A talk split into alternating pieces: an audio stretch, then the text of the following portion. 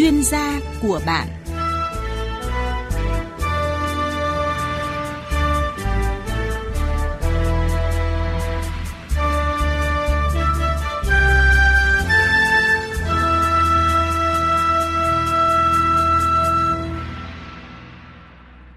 Thưa quý vị và các bạn, sau 13 năm triển khai thực hiện cuộc vận động người Việt Nam ưu tiên dùng hàng Việt Nam đã đạt được những kết quả khả quan. Việc kết nối cung cầu hàng hóa đã góp phần bình ổn thị trường, bảo đảm an sinh xã hội, hỗ trợ tiêu thụ nông sản và hàng công nghiệp nông thôn, thiết lập chuỗi cung ứng sản phẩm thực phẩm an toàn, phục vụ người tiêu dùng trong nước và xuất khẩu. Tuy vậy, kinh tế nước ta có độ mở lớn, hội nhập quốc tế sâu rộng, những cam kết trong các hiệp định thương mại về lộ trình xóa bỏ thuế nhập khẩu đối với hàng hóa cũng đặt nền kinh tế Việt Nam đứng trước cuộc cạnh tranh gai gắt. Chương trình chuyên gia của bạn hôm nay có chủ đề nâng cao chất lượng và sức cạnh tranh của hàng Việt sau 13 năm thực hiện cuộc vận động người Việt Nam ưu tiên dùng hàng Việt Nam. Với sự tham gia của khách mời là ông Vũ Xuân Trường, giảng viên trường Đại học Thương mại, chuyên gia thương hiệu, Viện Nghiên cứu Chiến lược Cạnh tranh và Thương hiệu sẽ giải đáp những thắc mắc của quý vị và các bạn liên quan đến chủ đề của chương trình. Trước tiên thì xin trân trọng cảm ơn ông Vũ Xuân Trường đã nhận lời tham gia chương trình hôm nay ạ. Vâng, xin ờ, kính chào ờ, quý khán thính giả của đài VOV. Vâng ạ, thưa ông Vũ Xuân Trường ạ, hàng Việt đã khẳng định vị thế tại thị trường trong nước và nhiều sản phẩm cũng đã tạo được uy tín. Với góc nhìn của chuyên gia thì ông đánh giá như thế nào về chất lượng hàng Việt Nam trong thời gian gần đây ạ? Ờ, có thể ờ, thấy rằng là trong ờ, cả một quãng ờ, sau 13 năm vừa qua thì cùng với rất nhiều những cái nỗ lực của nhà nước của chính phủ cùng với các bộ ngành trong đó thì có bộ công thương cũng như là các cái bộ liên quan thì chương trình Ờ, người Việt Nam ưu tiên dùng hàng Việt Nam thì đã có những cái ờ, bước tiến ờ, có thể nói rất đáng ghi nhận. Và chúng ta cũng có thể thấy một cái điều rất rõ ràng là xu hướng người Việt Nam thì chuyển sang có cái sự lựa chọn sử dụng những cái hàng Việt Nam có chất lượng cao, có uy tín, có thương hiệu thì cũng ngày càng nhiều hơn và từ đó thì cái vị thế của ờ, sản phẩm hàng hóa mà sản xuất ra từ ờ, các cái nhà sản xuất Việt Nam thì cũng đã có những cái chỗ đứng vững chắc ở trên thị trường ờ, trong cả một cái thời gian rất là dài. Điểm thứ hai là chúng ta có thể thấy rằng là có những cái thương hiệu của Việt Nam đã tồn tại ờ, không những chỉ ờ, một thập kỷ mà có thể đã đến hai thập kỷ và có những cái thương hiệu thì có cái tiềm năng phát triển trong cái tương lai ờ, rất là tốt. Có những cái thương hiệu Việt Nam thì cũng đã có những cái sự cam kết với cộng đồng, với công chúng. Dạ vâng. À, sau 13 năm triển khai thực hiện thì hiện nay thì hàng Việt tại các hệ thống siêu thị trong nước luôn chiếm tỷ lệ từ 90% trở lên ạ. Nhiều người tiêu dùng cho biết là nếu như trước đây thì họ thường lựa chọn các sản phẩm của Thái Lan hay là Nhật Bản thì nay đã chuyển hướng qua dùng sản phẩm do doanh nghiệp trong nước sản xuất ạ. Ông suy nghĩ như thế nào về những thay đổi trong mua sắm hàng hóa của người tiêu dùng? Ờ, có thể thấy rằng là câu chuyện mua sắm của người tiêu dùng Việt Nam thì đã có những sự thay đổi uh, rất là đáng kể uh, chúng ta có thể uh, thấy rằng đặc biệt là sau mùa dịch covid và ừ, sau một cái đợt dịch bệnh như vậy thì cái ừ, tâm lý khách hàng cũng như sự lựa chọn của khách hàng có sự ờ, thay đổi rất là đáng kể. Cái thứ nhất là khách hàng giờ đây đã ừ, chuyển hướng sang ưu tiên những cái sự thuận tiện sự lựa chọn mua sắm ở các cái địa điểm ở gần nhà hơn. Và bên cạnh đó thì họ có thể chú trọng đến những sản phẩm mà tốt cho sức khỏe cũng như là ưu tiên yếu tố giá cả hợp lý. Và đó chính là cái lý do mà trong cái thị trường của chúng ta thì cái uh, dấu hiệu và những cái xu hướng của các cái siêu thị mini và những cái cửa hàng nhỏ uh, những cái cửa hàng tiện lợi sẽ là một cái xu hướng mà rất là phát triển trong tương lai. Ờ, cái điểm thứ hai là những yếu tố thay đổi hành vi của người tiêu dùng như là tăng cường cái mua sắm trực tuyến đặc biệt là do cái yếu tố tác động của dịch bệnh và cái điều kiện kinh tế uh, thách thức ở rất là nhiều các cái quốc gia và các cái nguồn cung cũng như là những cái thị trường mới thì đã thay đổi các cái cách thức hàng hóa bán lẻ. Dạ. và đặc biệt là thay đổi cái quá trình tương tác của khách hàng với đối với cả người mua. Uh, cái việc mua sắm cái hàng hóa trực tuyến cũng như là mua hàng tại những cái cửa hàng tiện lợi đều đạt được mức tăng trưởng rất là tốt cái điểm thứ ba là cái sự tin tưởng tuyệt đối với ờ, hàng hóa và dịch vụ ờ, của người Việt đối với những cái nhà sản xuất và những cái nhà cung ứng của Việt Nam thì đã có những sự thay đổi rất là to lớn. Dạ vâng. Ông vừa cho biết là nhiều doanh nghiệp ừ, đã có cái duy trì đang tăng trưởng đảm bảo sự phát triển bền vững. Vậy từ thực tiễn nghiên cứu của ông thì ông nhận thấy là các doanh nghiệp Việt sẽ có những thuận lợi gì trong việc nâng cao chất lượng và sức cạnh tranh của hàng Việt để đáp ứng nhu cầu của người tiêu dùng ạ? Ờ, chúng ta có thể thấy rõ ràng rằng là cơ hội đối với các doanh nghiệp Việt ở đây thì có thể nhìn nhận ở ba cái điểm cái điểm thứ nhất là doanh nghiệp Việt có cơ hội được tiếp cận những cái thị trường trong nước với cái quy mô và dung lượng thị trường ngày càng lớn hơn. Đặc biệt là những cái thị trường mà ở giáp các khu vực đô thị và những cái thị trường mà vùng sâu, vùng xa, thì đây là những cái lợi thế mà chúng ta có thể phát huy. Cái thứ hai là người tiêu dùng thì dần như là đa dạng hơn và có cái xu hướng là tiếp cận nhanh về công nghệ mới hơn. Và điều này thì phù hợp với cả cái xu hướng phát triển của thế giới, đặc biệt là trong cái thời kỳ mà cái công nghệ nó thay đổi rất là nhanh và chuyển đổi số. Cái thứ ba là đây cũng là một cái phép thử cần thiết đối với cả cái doanh nghiệp Việt. Ờ, một cái thị trường nội địa mà họ có thể đảm bảo tốt được cái yếu tố cung ứng, sản phẩm hàng hóa và có uy tín thì sẽ là cái bước tiền đề rất là vững chắc để giúp cho các cái doanh nghiệp Việt chúng ta có cái bước đà, một cái nền móng cực kỳ thuận lợi để từng bước bước ra cái thị trường khu vực cũng như là quốc tế. Trong cái bối cảnh là chúng ta đã có thỏa thuận ờ, rất nhiều các cái hiệp định FTA và cái thị trường toàn cầu thì ngày càng cạnh tranh khốc liệt. Quý vị và các bạn đang nghe chương trình chuyên gia của bạn có chủ đề nâng cao chất lượng và sức cạnh tranh của hàng Việt sau 13 năm thực hiện cuộc vận động người Việt Nam ưu tiên dùng hàng Việt Nam với sự tham gia của vị khách mời là ông Vũ Xuân Trường, giảng viên trường Đại học Thương mại. Thưa ông Vũ Xuân Trường ạ, để có thể nâng cao chất lượng và sức cạnh tranh của hàng Việt, việc xây dựng thương hiệu có vai trò hết sức quan trọng. ạ. Từ những nghiên cứu của ông thì ông nhận thấy các doanh nghiệp đã có những thay đổi như thế nào trong việc xây dựng thương hiệu? Ờ, nếu mà chúng ta nhận định ở góc độ ờ, về mặt khoa học thì nó có nhiều cái góc nhìn khác nhau. Tuy nhiên thì có thể nói tiêu chung lại là trong cái quá trình mà chúng tôi tiến hành những cái khảo sát, những cái nghiên cứu thì ờ, có một cái điểm rất là mấu chốt đối với cái ờ, sự thay đổi trong cái nhận thức xây dựng thương hiệu của doanh nghiệp Việt. À, đó là các doanh nghiệp Việt Nam thì à, đã có những sự thay đổi khá là mạnh mẽ và lớn lao từ cái giai đoạn đầu tiên, tức là người ta chỉ tiến hành tư duy và nhận thức trong việc là xây dựng và quản trị một cái thương hiệu ờ, chỉ từ những dấu hiệu mang tính chất nhận biết thôi. Tức là những cái hàng hóa thì được nhận biết qua bao bì mẫu mã và những cái dấu hiệu rất là đơn giản như logo, như là cái biểu tượng. Tuy nhiên thì về sau này thì cái nhận thức của các doanh nghiệp Việt Nam thì người ta cũng đã có sự nâng cấp lên và trình độ cũng như là sự tiếp cận đối với kiến thức và công nghệ của thế giới cũng ngày càng được tốt lên. Thì chúng ta chuyển sang một cái đoạn thứ hai, đó là một cái nhận thức liên quan đến là khi chúng ta xây dựng một cái thương hiệu của doanh nghiệp Việt Nam thì chúng ta đã biết quan tâm đến việc xây dựng cái hình ảnh của sản phẩm và dịch vụ và từ đó thì nó gắn chặt với hình ảnh của thương hiệu của doanh nghiệp, cũng như là cái thương hiệu của chính cái người chủ của cái doanh nghiệp đó. Đấy là cái giai đoạn thứ hai. Và cho đến nay thì cái tầm mức nhận thức này nó đã được ờ, đã đạt được một cái mức độ đó là ở một cái tầm mức ờ, gọi là khá là cao. Đó là cái việc quản trị cũng như là xây dựng một cái thương hiệu doanh nghiệp thì đã được tiếp cận dưới góc độ là quản trị cái tài sản ở trong cái thương hiệu đó. Đó có thể là những sáng chế, đó có thể là những cái phát minh đó có thể là những cái ờ, gọi là bí mật kinh doanh đó cũng có thể là những cái ý tưởng uh, kinh doanh mà từ đó thì nó rất là có giá trị có thể mang đi chuyển giao có thể mang đi là trao đổi đấy, hoặc là chuyển giao giữa các cái doanh nghiệp và giữa các cái đối tác với nhau À, chúng ta đã nhận được câu hỏi của thính giả Nguyễn Huy ở thành phố Hồ Chí Minh ạ. Thính giả có đặt câu hỏi là chuyên gia có thể cho biết là những khó khăn mà doanh nghiệp gặp phải trong xây dựng thương hiệu là gì ạ? Thực ra thì khi nói đến khó khăn khi mà ờ, các doanh nghiệp tham gia vào quá trình ờ, xây dựng thương hiệu thì ờ, rất nhiều những chuyên gia rồi rất nhiều những doanh nghiệp thì thường hay nói đến về tiền dạ. vấn đề gọi là tài chính của doanh nghiệp. Rất nhiều quan điểm thì cho rằng là khi mà chúng ta không có tiền thì rất khó để làm thương hiệu. Nhưng mà ở góc nhìn của chúng tôi thì chúng tôi cho rằng là những khó khăn mà doanh nghiệp Việt Nam đang gặp phải trong xây dựng thương hiệu thì tự chung là có mấy ý sau đây ý thứ nhất tức là chúng ta thiếu cái sự uh, hỗ trợ của nhà nước. Trong một số trường hợp và trong một số cái bối cảnh nhất định thì chúng ta thiếu những cái ưu đãi đặc biệt cho ý tưởng khởi nghiệp thiếu những cái ưu đãi và thiếu những cái sự hỗ trợ cho những cái doanh nghiệp vừa và nhỏ. Bởi vì chúng ta đều biết rằng là trong số ờ, hơn 500.000 doanh nghiệp của Việt Nam thì đa phần chúng ta là doanh nghiệp nhỏ và vừa. Còn những doanh nghiệp lớn khi mà họ đã có đầy đủ cái sự hậu thuẫn về tài chính, về nguồn lực, uh, con người rồi thì cái việc họ xây dựng thương hiệu hoặc họ đi thuê một cái công ty tư vấn thương hiệu thì rất là đơn giản. Cái điểm thứ hai là chúng ta thiếu cái thông tin về thị trường một cách chuyên nghiệp.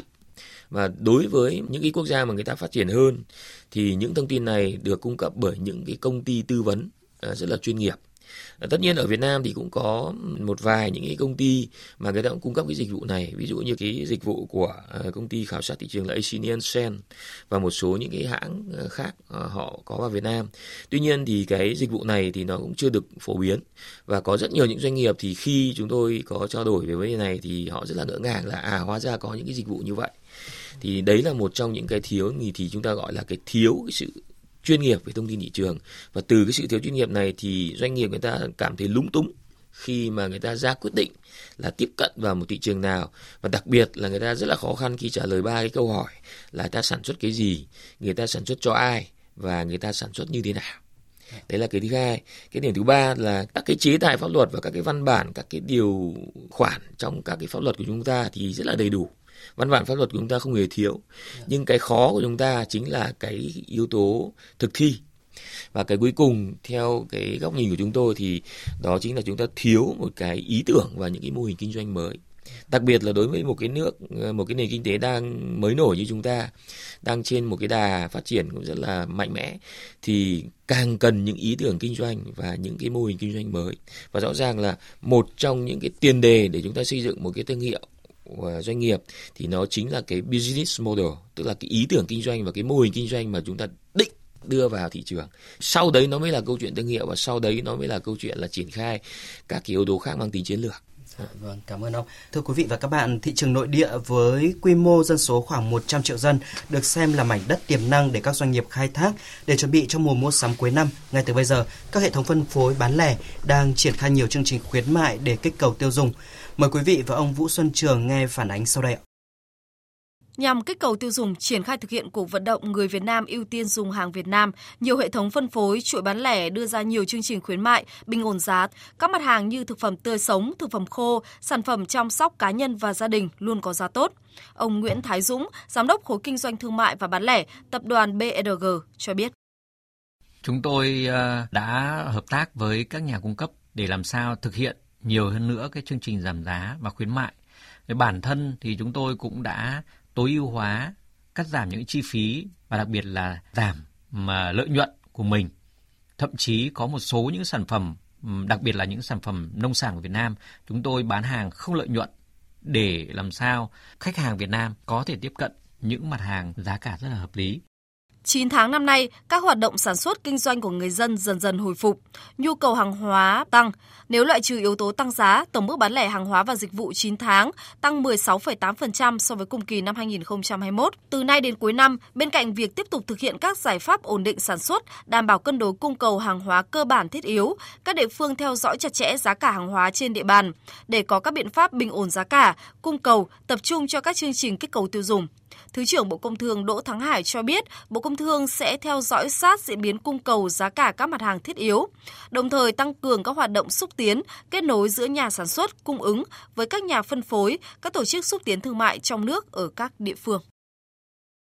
Từ nay đến cuối năm, ngành công thương ấy, tập trung tháo gỡ khó khăn cho sản xuất kinh doanh, đặc biệt là các doanh nghiệp sản xuất lớn, tận dụng thời điểm nhu cầu hàng hóa tăng cao. Thứ hai là ngành công thương cũng cần phải theo dõi sát diễn biến cung cầu giá cả các mặt hàng thiết yếu để có các biện pháp điều tiết kịp thời, đảm bảo phân phối hàng hóa hợp lý giữa các vùng miền, ổn định cung cầu giá cả và lưu thông hàng hóa thông suốt trên địa bàn cả nước. Vâng, à, như phóng sự vừa rồi, thị trường hàng hóa đã phục hồi tích cực và nhu cầu mua sắm gia tăng. Nhiều chuỗi bán lẻ và hệ thống phân phối đã đưa ra những chương trình khuyến mại bình ổn giá để kích cầu tiêu dùng. À, thưa ông Vũ Xuân Trường ạ, ông cho rằng những cái giải pháp này có tác động đến thị trường như thế nào ạ? Rõ ràng là chúng ta đều thấy rằng là thị trường Việt Nam ờ, thì đã vừa trải qua một cái giai đoạn thực sự rất là khó khăn do cái yếu tố dịch bệnh.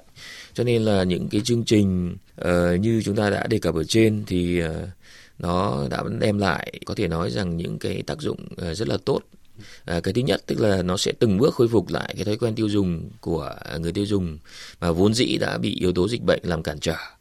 à, cái thứ hai là nó cũng sẽ hỗ trợ ờ, các cái doanh nghiệp ừ, từng bước khôi phục lại cái yếu tố sản xuất và yếu tố phân phối sau cái đại dịch covid. Và cái thứ ba là nó sẽ làm thay đổi cái ờ, sự lựa chọn của người tiêu dùng. Trong đó thì đặc biệt là gia tăng cái sự lựa chọn của khách hàng ờ, trong các cái kênh lựa chọn mới khi mà họ xuất hiện cái nhu cầu mua sắm hoặc là tiêu dùng một cái loại sản phẩm hàng hóa dịch vụ nào đó có một vấn đề đáng chú ý liên quan đến nâng cao chất lượng và sức cạnh tranh của hàng Việt đó là ứng dụng công nghệ 4.0 trong sản xuất phân phối và phát triển sản phẩm ạ. À, theo ông thì à, doanh nghiệp cần triển khai những công việc gì để có thể nâng cao doanh số tạo tiện lợi cho người tiêu dùng ạ? Ờ, chúng ta có thể thấy rằng là sau cái ờ, mùa dịch thì ờ, vì một cái lý do rất là căn bản của người tiêu dùng ờ, không chỉ đơn thuần là Việt Nam mà còn ở rất nhiều các cái quốc gia khác tức là người ta có một cái xu hướng là sống khác đi sau dịch Ờ, chính vì cái lý do này cho nên là các doanh nghiệp uh, thì cũng nên có những cái tiếp cận ờ, mới hơn uh, đối với cả người tiêu dùng thì uh, chúng tôi uh, nhận định rằng là các doanh nghiệp thì nên có ba cái xu hướng mà cần phải uh, tiếp cận để thay đổi cách tiếp cận với cả người tiêu dùng trong tương lai. Cái thứ nhất là ừ, chúng ta cần thay đổi cái chiến lược kinh doanh. Thì tại sao như vậy? Thì các cửa hàng uh, theo cái phương pháp truyền thống thì không còn là những cái địa điểm chỉ để trưng bày các mặt hàng nữa mà sẽ cần phải có cái sự tích hợp. Uh, ví dụ như là tích hợp vào các cái quy trình mua hàng trực tuyến khi mà cái xu hướng mô hình bán hàng đa kênh cái xu hướng mà tiếp cận đa kênh ở phía người tiêu dùng là nó ngày càng tăng lên. Rõ ràng là người ta cần quan tâm đến cả yếu tố là gì là làm sao mà thu hẹp được khoảng cách giữa không gian và thời gian khi mà tiếp cận với cả uh, người tiêu dùng trong tương lai cái yếu tố thứ hai, như đã nói ở trên, thì từ cách đặt vấn đề thứ nhất, thì cái tiếp cận đa kênh đã trở thành một cái chiến lược có thể nói rằng là phù hợp và mang lại hiệu quả cao khi mà nó giúp cho doanh nghiệp đảm bảo được một cái sự hiện diện liên tục, đảm bảo cho hàng hóa luôn luôn xuất hiện và có đầy đủ thông tin đối với cả người tiêu dùng. Và đặc biệt hơn, như ờ, chúng tôi đã phân tích, liên tục mang đến những cái trải nghiệm ờ, rất là bổ ích cho khách hàng và giúp cho cái thông tin ờ, của sản phẩm, của dịch vụ là luôn luôn liền mạch đến với khách hàng. Cái điểm thứ ba thì như chúng ta thấy là gì? Là về lý thuyết thì người tiêu dùng đã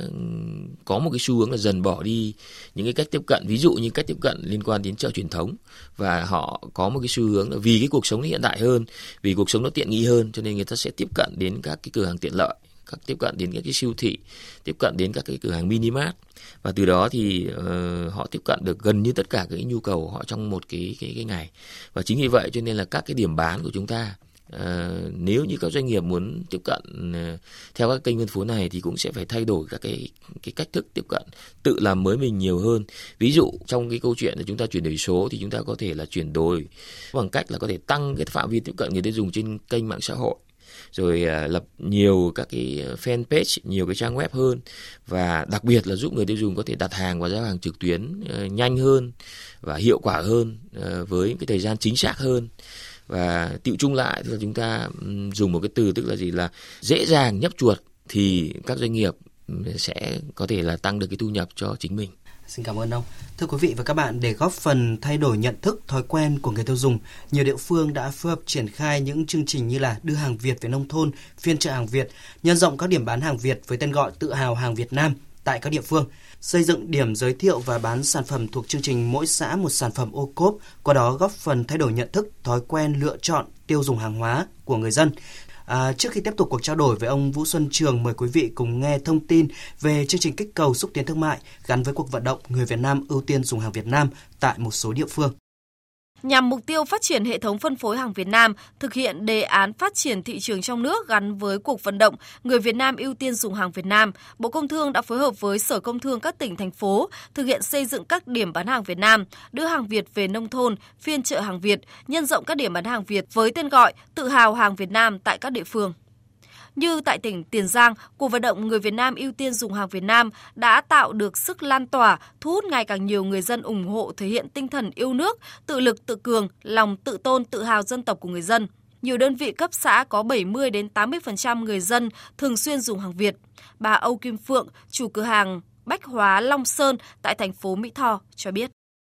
Cửa hàng bây giờ là coi như là 90% là hàng Việt. Khách hàng thì họ cũng chuộng hàng Việt hơn thì bây giờ khi mà mình nhập hàng thì nó có nguồn gốc, thì mình lựa chọn những cái nhà cung cấp uy tín thôi. Ở đây là mình ưu tiên cái hàng chất lượng hơn. Có chương trình bốc thăm trúng thưởng, khách lại mua hàng thì ngày nào cũng nhập điểm hết. Giữa năm mình có tích điểm nè. Rồi cuối năm thì mình tặng quà cho khách hàng. Nhìn lại chặng đường đã qua, phát triển thị trường trong nước gắn với cuộc vận động, người Việt Nam ưu tiên dùng hàng Việt Nam đã giúp ngành công thương có được một nền tảng khá vững chắc trong xây dựng kết cấu hạ tầng thương mại, phát triển các chương trình thương mại nội địa như chương trình bình ổn thị trường, chương trình đưa hàng Việt về nông thôn, đề án phát triển thị trường trong nước gắn với cuộc vận động người Việt Nam ưu tiên dùng hàng Việt Nam. Bà Lê Việt Nga, Phó vụ trưởng vụ thị trường trong nước Bộ Công Thương cho biết, Bộ Công Thương sẽ tiếp tục đẩy mạnh triển khai những giải pháp như phối hợp với các cơ quan liên quan để tiếp tục triển khai các chương trình trọng điểm và tăng cường triển khai cuộc vận động. Trong thời gian tới thì cuộc vận động người Việt Nam ưu tiên dùng hàng Việt Nam cần phải được tiếp tục đẩy mạnh và có chiều sâu hơn nữa, ở một tầm cao hơn nữa về ờ, cách thức triển khai cũng như là chất lượng triển khai của cuộc vận động này. Chúng ta sẽ là vận động làm sao để hàng Việt Nam chinh phục được người Việt Nam và chúng ta vẫn phải giữ vững được cái thị phần cho hàng hóa sản xuất trên lãnh thổ của Việt Nam mình vẫn còn được giữ ở những cái vị trí được trang trọng và có được cái thị phần xứng đáng như thời gian vừa qua chúng ta đạt được. Thưa ông Vũ Xuân Trường ạ, như phóng sự mà chúng ta vừa nghe, từ khi cuộc vận động người Việt Nam ưu tiên dùng hàng Việt Nam phát động đã thay đổi cách nghĩ của người tiêu dùng. Người tiêu dùng sẵn sàng chi tiêu nhiều hơn cho sản phẩm có chất lượng và chúng ta có thể khơi gợi lòng tự tôn dân tộc với tinh thần tự hào hàng Việt Nam, tinh hoàng Việt Nam. Ông nhìn nhận vấn đề này như thế nào ạ thưa ông? Ờ, chúng ta cũng có thể uh, nhận định một cái uh, điểm rất là mấu chốt thế này là cái câu chuyện uh, lấy yếu tố Việt Nam để ờ, xây dựng các cái chương trình uh, ví dụ như tự hào Việt Nam, tinh hoa Việt Nam rồi là người Việt Nam ưu tiên dùng hàng Việt Nam là một cái chủ trương uh, rất là đúng đắn của Đảng của nhà nước cũng như là chính phủ và từ cái cách tiếp cận này thì chúng ta thấy rằng là cần phải có những cái cách thức để ờ, ờ, làm cho cái yếu tố này làm cho cái định hướng này nó bền vững hơn và nó kéo dài hơn ờ, hàng Việt Nam thì nó chính là cái niềm tự hào của người Việt. Tuy nhiên thì với góc độ của những người làm nghiên cứu thì chúng tôi thấy rằng có một điểm mà chúng ta cần phải làm kỹ hơn và phát huy tốt hơn. Đó là doanh nghiệp, bản thân doanh nghiệp thì ngoài những cái sự hỗ trợ của uh, phía chính sách quản lý nhà nước sự hỗ trợ của các bộ ban ngành, thì ờ, họ cũng cần phải có những cái bộ phận riêng của họ, đặc biệt là liên quan đến việc nghiên cứu, liên quan đến nắm chắc cái diễn biến của thị trường trong nước và thế giới, cái cái dự báo, làm sao cho nó phù hợp nhất với cái mục tiêu và mong muốn của chính cái doanh nghiệp đó. Không chỉ đạt được cái mục tiêu là nhiều người dùng uh, những cái sản phẩm của Việt Nam. Mà chúng ta thực hiện đúng cái chủ trương mà chúng ta đã đề ra đó là gì? Là khi một cái người Việt Nam người ta sử dụng cái hàng hóa và sử dụng cái dịch vụ của các doanh nghiệp Việt Nam thì người ta còn cảm thấy là tự hào. Người ta cảm thấy tự tin và đặc biệt hơn là người ta cảm thấy yêu thích người ta thấy có tình yêu với cả cái sản phẩm và cái dịch vụ của doanh nghiệp Việt Nam. Và chính vì vậy cho nên là ờ, chúng ta có thể tạm kết luận một cái điều rằng là để làm được những việc đó thì các doanh nghiệp nên chăng là có bổ sung hoặc là xây dựng riêng một cái bộ phận người ta gọi là bộ phận nghiên cứu và triển khai trong mỗi doanh nghiệp. Thì trong uh, thuật ngữ chuyên môn thì nó gọi là cái bộ phận R&D tức là nghiên cứu và triển khai tất cả những vấn đề liên quan đến thị trường thì mỗi doanh nghiệp nên có một bộ phận riêng bên cạnh những hộ những cái thông tin hỗ trợ khác từ phía nhà nước, từ phía bộ ban ngành và từ phía người tiêu dùng. Dạ vâng. Để nâng cao chất lượng sức cạnh tranh cho hàng Việt Nam, theo ông thì uh, chúng ta cần có những chính sách gì để hỗ trợ doanh nghiệp? Uh, có thể nói rằng là những cái uh, chính sách và những cái nghị quyết uh, của uh, nhà nước của chính phủ thì chúng ta thấy cũng có rất là nhiều rồi Ờ, Ờ, tuy nhiên thì ở dưới góc độ ờ, chuyên gia nghiên cứu thì chúng tôi cũng mạnh dạn đề xuất một số những cái chính sách và ờ, cũng kỳ vọng rằng và hy vọng rằng nó sẽ hỗ trợ phần nào cho cái sự phát triển của các doanh nghiệp trong cái thời gian sắp tới. Cái thứ nhất là cần phải đảm bảo cái tính hợp lý và cân đối đa chiều hơn giữa kinh tế, xã hội và môi trường đặc biệt là giữa ờ, những cái yếu tố ngắn hạn và dài hạn. Đôi khi thì chúng ta có thể làm rất tốt trong ngắn hạn, nhưng mà cái ngắn hạn đó thì nó lại không phục vụ được cho những cái mục tiêu dài hạn và mang tính bền vững. Cái thứ hai là chúng ta cần điều chỉnh cả trong ngắn hạn và dài hạn theo hướng xây dựng các cái chính sách trên một cái nguyên tắc rất là quan trọng, đó là can thiệp nhưng mà can thiệp có mục tiêu, chứ không phải là cái gì chúng ta cũng can thiệp. Và không thực hiện các chính sách hỗ trợ hay là can thiệp đại trà. Ờ, có thể nói trong thời gian vừa qua thì ờ, chúng ta cũng can thiệp rất là tốt rồi. Nhưng cũng ờ, có một số những phản ánh từ địa phương rồi là từ các cộng đồng doanh nghiệp từ bà con nông dân là chúng ta can thiệp nhưng mà can thiệp lại không đúng chỗ không đúng lúc không đúng thời điểm cái thứ ba cái cuối cùng tức là cần xác định rõ cái thời gian áp dụng những cái chính sách này để đảm bảo cái sự linh hoạt và ưu tiên hỗ trợ đặc biệt là những cái nhóm ngành hàng mà nó có cái cái cái cái cái, cái vai trò chủ đạo và có ảnh hưởng đến các ngành khác Đấy, chúng ta hỗ trợ có trọng điểm có trọng tâm thì những cái ngành mà người ta có tiềm năng người ta sẽ tự khắc người ta kéo những cái ngành mà có liên quan có cái sự phụ thuộc dạ vâng. đó là những sự hỗ trợ của nhà nước còn bản thân doanh nghiệp ạ doanh nghiệp cần làm gì để nâng cao chất lượng và sức cạnh tranh của hàng Việt trong bối cảnh hiện nay À, thực ra thì uh, chúng ta phải phân định rất là rạch ròi là trong cộng đồng doanh nghiệp của chúng ta thì có hai nhóm uh, doanh nghiệp. Cái nhóm doanh nghiệp thứ nhất là những doanh nghiệp là lớn, những doanh nghiệp mà chúng ta thường gọi là các cái tập đoàn và những cái công ty có quy mô lớn, những thương hiệu lớn. Thì thời gian vừa qua thì, chúng ta cũng phải ghi nhận rằng là họ đã tạo dựng được cái thương hiệu và lợi thế cạnh tranh rất là tốt. Mặc dù có cả cái thời gian là dịch bệnh nhưng mà họ vẫn có thể duy trì và phát triển rất là tốt. Thì đó là một cái mảng mà chúng ta thấy là cũng rất là yên tâm. Tuy nhiên thì như đã phân tích ở trên thì phần lớn các doanh nghiệp của chúng ta là những cái doanh nghiệp nhỏ và vừa. Thế cho nên là bản thân họ thì uh, nên có những cái chú ý đến những cái công việc sau đây. Thì chúng tôi mạnh dạn đưa ra những cái đề xuất như thế này. Thứ nhất là, đầu tiên là phải hoàn thiện cơ cấu tổ chức của doanh nghiệp để thích ứng với những cái điều kiện cạnh tranh và hội nhập rất là khốc liệt. Đặc biệt là ngày càng có nhiều những cái doanh nghiệp mới nổi ở trong ờ, thị trường trong nước mà cạnh tranh lẫn nhau, cạnh tranh lẫn nhau, cùng ngành hàng, cùng cái sản phẩm, cùng cái dịch vụ nhưng mà cạnh tranh rất là khốc liệt. Cái thứ hai là tăng cường nâng cao trình độ chuyên môn của cái nguồn nhân lực trong từng cái doanh nghiệp. Bởi vì rõ ràng ở đây chúng ta cũng đã thấy rằng là mặc dù là ừ, hệ thống giáo dục đào tạo của chúng ta cũng đã rất là tốt rồi, đầu ra chúng ta cũng từng bước nâng cao rồi với ờ, những cái sự cam kết giữa ờ, các trường đại học ờ, các cái trường cao đẳng và những cơ sở đào tạo với các cái doanh nghiệp. Tuy nhiên thì bản thân doanh nghiệp chúng ta cũng đã phải mất rất nhiều công sức để đào tạo lại. Và làm sao cố gắng để cái thời gian mà đào tạo lại cho cán bộ, nhân viên, đào tạo lại cho những nhân viên mới, nó càng ngày càng ngắn đi, tức là người ta ra trường một cái cái sự kết hợp giữa doanh nghiệp với cả các cái trường các cái sự cơ sở đào tạo nó nó tốt hơn. Thì ra trường một cái chẳng hạn ra khỏi cơ sở đào tạo một cái là người ta có thể làm việc ngay mà không phải tốn thêm cái thời gian phải đào tạo lại. Thì rõ ràng đấy là giảm bớt được chi phí của doanh nghiệp và tăng cái hiệu quả của quá trình hoạt động kinh doanh. Cái thứ ba là cùng với cái nguồn nhân lực chúng ta nên tiếp cận theo hướng đổi mới cái khoa công nghệ đặc biệt là áp dụng uh, các cái công nghệ chuyển đổi số uh, trí tuệ nhân tạo rồi là uh, tự động hóa rồi ờ, rất nhiều những yếu tố mà ngày nay thì thế giới cũng như một số nước xung quanh chúng ta cũng áp dụng rất là tốt rồi. Cái thứ tư nữa là chúng ta đẩy mạnh đầu tư cho các hoạt động nghiên cứu thị trường, xúc tiến thương mại và đặc biệt là xây dựng và bảo vệ thương hiệu. Thì như đã phân tích ở trên thì đây là những công tác mà cách đây ờ, 15 năm thì rõ ràng là những cái gì mà chúng ta thì cảm thấy rất là mới mẻ. Nhưng cho đến bây giờ thì chúng ta cũng đã rất là vững tay, chúng ta cũng đã có những cái nền tảng và như tôi đã phân tích ở trên thì à, để xây dựng và phát triển được một cái thương hiệu doanh nghiệp Việt Nam nó bền vững và phát triển một cách hài hòa, thì những yếu tố liên quan đến nghiên cứu thị trường, rồi xúc tiến thương mại, rồi phát triển kênh và đặc biệt là xây dựng bảo vệ thương hiệu ngay từ khi à, doanh nghiệp mới thành lập, ngay từ khi chúng ta mới có hàng hóa và dịch vụ là cực kỳ quan trọng. Cái thứ nữa đó là chúng ta nên tăng cường liên kết liên doanh và đặc biệt là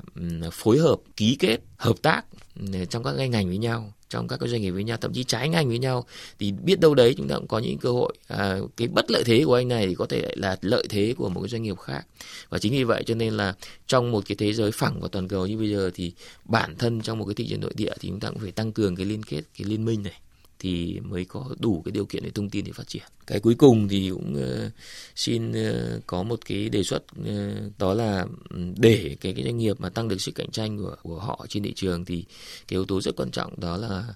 họ cần phải có một cái văn hóa riêng, một cái văn hóa doanh nghiệp riêng và từ đó họ tạo ra những cái bản sắc riêng trong cái bối cảnh mà cạnh tranh với rất nhiều những cái sản phẩm trên thị trường, rất nhiều doanh nghiệp khác trên thị trường. Vâng, à, xin trân trọng cảm ơn ông. 30 phút của chương trình chuyên gia của bạn hôm nay với chủ đề nâng cao chất lượng và sức cạnh tranh của hàng Việt sau 13 năm thực hiện cuộc vận động người Việt Nam ưu tiên dùng hàng Việt Nam đã hết. Một lần nữa xin trân trọng cảm ơn ông Vũ Xuân Trường, giảng viên trường Đại học Thương mại, chuyên gia thương hiệu, Viện Nghiên cứu Chiến lược cạnh tranh và thương hiệu đã tham gia chương trình. Cảm ơn quý vị và các bạn đã đón nghe. Xin chào và hẹn gặp lại quý vị và các bạn trong các chương trình sau.